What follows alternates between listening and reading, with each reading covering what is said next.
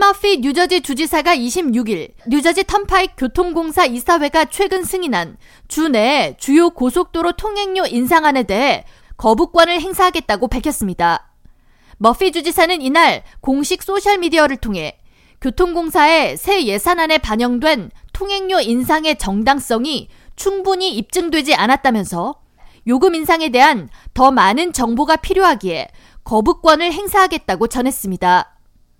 앞서 뉴저지 턴파이크 교통공사 이사회는 24일 총 26억 2천만 달러의 새 회계연도 예산안을 승인했으며 여기에는 뉴저지 턴파이크와 가든스테이트 파크웨이 통행료를 2024년 1월 1일부터 현행보다 3% 인상하는 내용이 포함됐습니다. 뉴저지 고속도로 통행료는 지난 2020년부터 매년 상승이 이어졌는데 이는 2020년 교통공사가 통행료 인상안을 통과시키면서 2022년부터 물가 상승률에 맞춰 고속도로 통행료를 매년 최대 3%까지 올린다고 결정했기 때문입니다.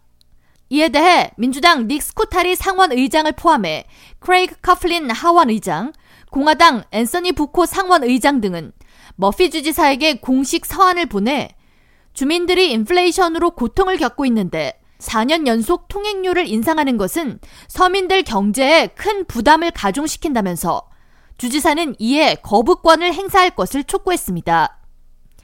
이에 대해 정치 전문 매체 폴리티코 등 미 주요 언론들은 뉴저지주 고속도로 통행료 인상 계획은 이미 지난 5월 주 교통부 국장이자 현재 필머피 뉴저지 주지사의 비서실장인 다이앤 코테레즈 스카세티 턴파이크 당국 이사회 의장에 의해 발표된 사항이라고 지적하면서 인상안을 정말 막고 싶다면 당시에도 조치를 취할 수 있었던 사항이라고 꼬집었습니다. 이어 뉴저지주 본 선거를 불과 열흘 앞둔 시점에서 정치인들이 통행료 인상안에 대해 적극적인 행보를 펼치는 것은 민주당이 선거의 불리함과 위기의식을 가지고 있다는 반증이라고 풀이했습니다. K-radio 전영숙입니다.